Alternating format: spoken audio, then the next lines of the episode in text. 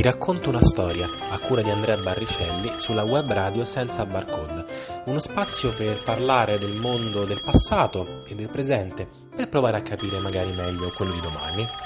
Ogni martedì alle 11. Che c'è? Dimmi un po'? Sì, sì, eh, ho detto no? Sì, dai, sto registrando, fammi, andare. Sì, martedì alle 11, ok? Ciao, ciao, ciao, ciao, ciao.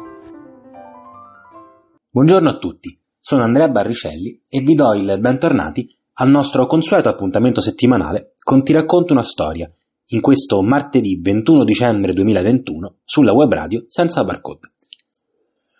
Allora, una settimana fa abbiamo affrontato le figure di Matilde d'Inghilterra e Stefano di Blois, nipoti di Guglielmo il Conquistatore, cugini fra di loro e mortali nemici che si sono combattuti senza esclusione di colpi per molti anni. In questa puntata prenatalizia parliamo invece di Enrico II, figlio di Matilde e primo sovrano dell'importante dinastia Plantageneta. Benché di lingua francese, gli storici lo ritengono per molti aspetti uno dei sovrani inglesi più abili ed importanti, nonostante qualche macchia piuttosto rilevante. Siete curiosi di scoprire di cosa parliamo? Allora non vi resta che restare sintonizzati. Enrico nasce a Le Mans il 5 marzo 1133 ed è il figlio maggiore di Matilde, che abbiamo conosciuto la scorsa settimana, e del secondo marito, il conte d'Angiò Goffredo Plantageneto. Il nome della casata viene dal nome latino della ginestra, per l'appunto Plantageniste, utilizzato come simbolo araldico. Quando il nostro ha appena due anni, il nonno, re Enrico I d'Inghilterra, muore e come sappiamo Matilde reclama il trono, venendo però rapidamente accantonata dalla nobiltà inglese a favore, come sappiamo, del cugino Stefano. Negli anni successivi, quando fra i due divampa la guerra civile nota come anarchia, Enrico è ovviamente al fianco della madre nei suoi spostamenti ed impara parecchio sulla vita militare, venendo però al contempo educato dai migliori precettori disponibili. Nel 1147, quando ha appena 14 anni, raduna in prima persona un'armata e sbarca in Inghilterra, benché però rimanga presto a corto di denaro per pagare gli uomini e sia costretto a tornare in Francia con le pive nel sacco. Nel 1150 il padre Goffredo lo nomina duca di Normandia, ma il re di Francia Luigi VII non concorda con tale nomina ed invade il ducato. Il conflitto è breve e vede le parti trovare un accordo, con Enrico che mantiene il titolo, scusate c'è il gatto che miagola, sono, è il bello della diretta, dicevo Enrico mantiene il titolo, ma deve giurare fedeltà al sovrano francese. Nel 1151 Goffredo muore ed Enrico eredita anche il titolo di conte d'Angiò, ma trova il modo di litigare nuovamente con re Luigi VII perché sposa la sua ex moglie Eleonora d'Aquitania pochi mesi dopo l'annullamento del matrimonio, in quanto da esso non erano nati figli maschi e quindi papabili eredi al trono francese. Ritenendo queste seconde nozze dell'ex moglie un vero e proprio insulto alla corona e a lui personalmente, Luigi mette in piedi una coalizione contro Enrico, della quale fra, peraltro fa parte il fratello minore dello stesso Enrico, Goffredo, che si ritiene defraudato dei propri diritti. Dopo una breve guerra, Luigi si ammala gravemente ed è costretto nuovamente a scendere a patti con Enrico, che consolida così i propri domini in terra francese. Nel 1553, in risposta alla ripresa delle ostilità in terra britannica, Enrico sbarca nuovamente sull'isola e dopo un ulteriore e breve conflitto raggiunge un ulteriore accordo, denominato Trattato di Winchester.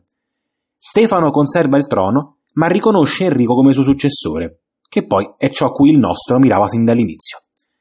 Fra l'altro, nel 1154 Stefano muore a causa di un problema di stomaco, e così Enrico può ascendere al trono inglese ancora prima di quanto si aspettasse, assieme alla moglie Leonora, con la quale peraltro avrà ben otto figli. Del resto all'epoca non c'era Netflix, in qualche modo il tempo bisognava passarlo, no? Le prime mosse di Enrico sono quelle di ottenere il giuramento di fedeltà dai baroni, di restaurare l'autorità monarchica dopo anni di guerra civile e di dimostrare l'intenzione di avvalersi del consiglio della corte, cosa che ad esempio la madre Matilde faceva piuttosto poco. Il nostro, insomma, vorrebbe operare una netta rottura con il recente passato. L'epoca però è caratterizzata da guerre più o meno frequenti e fra 1157 e 1158 Enrico deve subito affrontare una rivolta in Galles, che doma con efficacia. Sempre nel 1158 Enrico concorda una precaria tregua con re Luigi di Francia promettendo suo figlio, Enrico il Giovane, in sposa alla figlia del sovrano francese Margherita. Ciò tuttavia non impedisce ad Enrico di orchestrare nuove campagne militari contro il Ducato di Bretagna e contro la Contea di Tolosa, che pure devono la loro fedeltà, almeno nominale, proprio a Re Luigi. Ben presto le tensioni fra i due si riaccendono in maniera importante ed è di nuovo guerra, che vede una tregua soltanto grazie all'intervento niente meno che di Papa Alessandro III. Merita di essere sottolineato il fatto che Enrico, nei primi anni 60, governa di fatto più terre in Francia di quante non ne governi lo stesso re di Francia, con un dominio che non si vedeva dall'epoca dell'impero carolingio. Uomo di profonda cultura e spiccata intelligenza, Enrico viaggia in maniera instancabile in tutti i suoi domini, perché ritiene di dover fisicamente far sentire la presenza del monarca in tutte le terre amministrate, tanto che qualche storico ha definito il suo regno il regno delle strade, proprio perché il nostro era sempre in giro. Enrico costruisce poi una grande corte itinerante nella quale trovano spazio intellettuali, cavalieri e consiglieri di tutte le varie nazionalità che compongono il suo variopinto impero, e pur rispettando gli usi e le tradizioni locali, cerca al tempo stesso di imporre la propria autorità, comportandosi sempre come un sovrano sì severo ma corretto. Anche nelle questioni giudiziarie cerca sempre di comportarsi in maniera retta e onesta, pur giudicando crimini come le rapine con la massima severità. Cerca poi di rafforzare il potere anche delle corti locali, tentando di uniformare il loro funzionamento, dato che nel complicato periodo dell'anarchia parecchie corti avevano insomma fatto ciascuna un po' come gli pareva. Dal punto di vista economico Enrico dà un grande impulso al commercio e tenta di uniformare il conio, anch'esso spesso diverso a seconda dei vari territori. In ambito religioso Enrico mantiene rapporti cordiali con la Chiesa, almeno per ora come vedremo, ma è interessato anche a contrastare l'immenso potere assunto dal clero sotto il regno di Stefano. Nel 1164, infatti, fa approvare le cosiddette Costituzioni di Clarendon, un insieme di norme che limitano i privilegi ecclesiastici, in particolare in tema di giurisdizione sugli eventuali crimini commessi da uomini di Dio. Tali norme ovviamente non sono ben accolte dalla Chiesa e in particolare dall'arcivescovo di Canterbury, Thomas Becket, che diviene ben presto un acerrimo avversario dello stesso Enrico. Nel 1167 è ancora la guerra a chiamare. Re Luigi stipula una nuova alleanza con i gallesi, gli scozzesi ed i normanni non fedeli ad Enrico ed invade proprio la Normandia, cuore del potere di Enrico in Francia. Il re inglese risponde con grande spietatezza, catturando e bruciando la città di Chaumont-sur-Ette, dove il nemico mantiene il suo arsenale. Anche questo conflitto si risolve con una tregua alquanto precaria nel 1169, che lascia Enrico nel controllo di una vastissima porzione di territorio francese. Sempre nel 1169 Enrico decide di nominare il figlio Enrico il Giovane suo successore, ma tale nomina richiede formalmente l'assenso dell'arcivescovo di Canterbury, assenso che il suddetto Thomas Becket non ha la benché minima intenzione di concedere.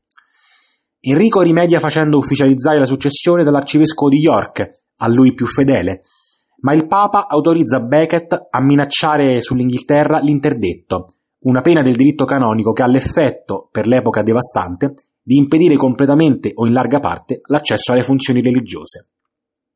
Enrico è dunque costretto a scendere a più miti consigli e sta quasi per trovare un accordo quando nel 1170 Becket rincara la dose scomunicando tre dei più fedeli sottoposti del sovrano. Enrico è letteralmente furioso per quello che ritiene un affronto intollerabile al punto che gli viene attribuita la frase, in realtà probabilmente apocrifa, chi mi libererà da questi preti turbolenti? Vero o no, il re invia in gran segreto quattro cavalieri ad arrestare l'arcivescovo. Becket però si rifiuta di essere arrestato mentre si trova nella cattedrale di Canterbury e per tutta risposta ai quattro soldati, che evidentemente Enrico non aveva scelto fra i più furbi a sua disposizione, uccidono Becket in maniera particolarmente violenta e sanguinosa davanti all'altare anzi si può dire che più che ucciderlo, lo macellino. Gli scoperchiano infatti il cranio a colpi di spada ed uno di loro, in segno di estremo disprezzo, affonda la spada direttamente nel cervello dell'arcivescovo. Una simile e orripilante barbarie naturalmente riecheggia in tutta Europa, provocando orrore e sgomento, e facendo di Becket, che per la verità in vita non era particolarmente popolare, un vero e proprio martire. Enrico, che in quel periodo si trovava in Irlanda per conquistare la parte meridionale dell'isola, non voleva in realtà un simile massacro, ma è costretto ad affrontarne le conseguenze quando il Papa minaccia l'interdetto non solo sull'Inghilterra, ma su tutti i suoi domini. Questione che peraltro Re Luigi di Francia, ovviamente, sfrutta per chiamare nuovamente i baroni del, della nazione alla battaglia. Enrico è così costretto a fare atto di pentimento ad inviare ingenti somme agli stati crociati in Terra Santa ed impegnarsi lui stesso a partire per, per il Levante. Riuscirà in realtà ad evitare tale incombente accappa- accampando continue scuse, mentre i quattro assassini di Beckett, inizialmente scomunicati, saranno costretti a fare voto di difendere gli stati crociati per un periodo di almeno 14 anni. Nel 1173 un nuovo problema mette a rischio il regno di Enrico. Alcuni dei figli più grandi, fra cui Enrico il Giovane che abbiamo già conosciuto, spalleggiati dalla Scozia, naturalmente dalla Francia, ma addirittura dalla madre Leonora d'Aquitania, si ribellano apertamente contro il padre. Enrico il Giovane in particolare lamenta di non essere mai consultato in alcuna decisione, nonostante in teoria sia l'erede al trono ed il reggente formale dell'Inghilterra. L'evento è noto fra gli storici come la Grande Rivolta e mette a serio rischio i domini del sovrano in particolare in Francia, dove le forze di Enrico il Giovane e del re Luigi sono rimpinguate da diversi baroni ribelli. Il re inglese si dice convinto che tale ribellione sia la punizione divina per la morte di Becket, ma ciò nonostante si dimostra piuttosto abile ancora una volta nel soffocarla, seppur con più di qualche difficoltà. Nel 1174 si torna così sostanzialmente allo status quo ante, ed Enrico, paradossalmente, ne esce più forte che mai. La rivolta tuttavia ha inevitabilmente guastato in modo irreparabile i rapporti fra Enrico, la moglie ed alcuni dei suoi figli, nonché fra i fratelli stessi, tutti a quanto pare particolarmente avidi di terra e potere. Nel 1182 Enrico il Giovane si rivolta un'altra volta, ma poco tempo dopo cade ammalato e muore, portando alla fine della nuova ribellione. Enrico nomina così come nuovo erede l'altro figlio Riccardo, che gli era rimasto fedele nella grande rivolta, ma questa nomina causa lo scorno dell'altro figlio Goffredo, che al contrario aveva spalleggiato Enrico il Giovane. Tuttavia, potremmo dire in maniera quasi provvidenziale, anche Goffredo muore, fra l'altro in maniera piuttosto assurda, combattendo in un torneo a Parigi. E la sua morte riequilibra ancora una volta la bilancia. In compenso, tale evento, dal momento che Goffredo era molto vicino al nuovo re di Francia Luigi Filippo, causa l'ennesimo deterioramento delle relazioni fra Francia e Inghilterra, ed è di nuovo guerra. In tale conflitto, di breve durata, sono però adesso le relazioni fra Enrico e il figlio ed Riccardo a deteriorarsi, con il re di Francia, alquanto intelligente e furbo, che cerca subdolamente di infilarsi fra i due contendenti per i propri scopi. Ben presto Riccardo si allea con Luigi Filippo contro il padre, ed i due per una volta riescono ad avere la meglio in battaglia su Enrico, benché la vittoria porti a benefici relativi, fra cui l'omaggio di Enrico al re di Francia il, e la riconferma ufficiale di Riccardo come erede al trono. Enrico peraltro in questo periodo soffre di una dolorosa ulcera che ne debilita in modo importante la salute, fino a portarlo alla morte il 6 luglio 1189, all'età di 56 anni. Il figlio Riccardo in seguito si rivelerà un valido sovrano ed un eh, guerriero particolarmente indomito e coraggioso, tanto da divenire universalmente noto come Riccardo Cuor di Leone. Per quanto riguarda Enrico, se i contemporanei per la verità non lo amavano particolarmente, gli storici in seguito lo hanno riconosciuto, come detto, come un sovrano estremamente abile, sia come comandante in guerra, sia come uomo di governo e di legge. Vi ho già detto che Enrico ha cercato per tutta la durata del suo regno di uniformare gli usi, le consuetudini, di far funzionare il sistema legale, di uniformare il conio e in particolare la sua grande attività di uniformazione degli usi e delle norme ha portato diversi storici a ritenere che Enrico II vada considerato fra i fondatori del cosiddetto sistema di common law, che ancora oggi caratterizza i paesi anglosassoni. Parliamo insomma di un sovrano molto importante eh, che possiamo dire non ha però avuto grande attenzione nel, in questioni familiari. E se proprio vogliamo dirla tutta, neanche nella scelta degli uomini da mandare ad arrestare quel poveraccio dell'arcivescovo di Canterbury che ha fatto davvero una fine atroce.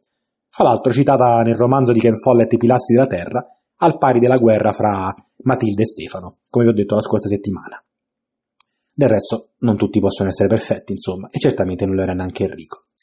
Io vi ringrazio di essere stati con me anche per questa puntata e ci vediamo insomma alla prossima occasione. Buone feste a tutti, buon Natale e se non ci sentiamo prima, buon anno nuovo. Ti racconto una storia a cura di Andrea Barricelli sulla web radio senza barcode, uno spazio per parlare del mondo del passato e del presente per provare a capire magari meglio quello di domani. Ogni martedì alle 11. Che c'è? Dimmi un po'? Sì, sì, ho detto no? Sì, dai, sto registrando, fammi, fammi andare. Sì, martedì alle 11. Ok? Ciao, ciao, ciao, ciao.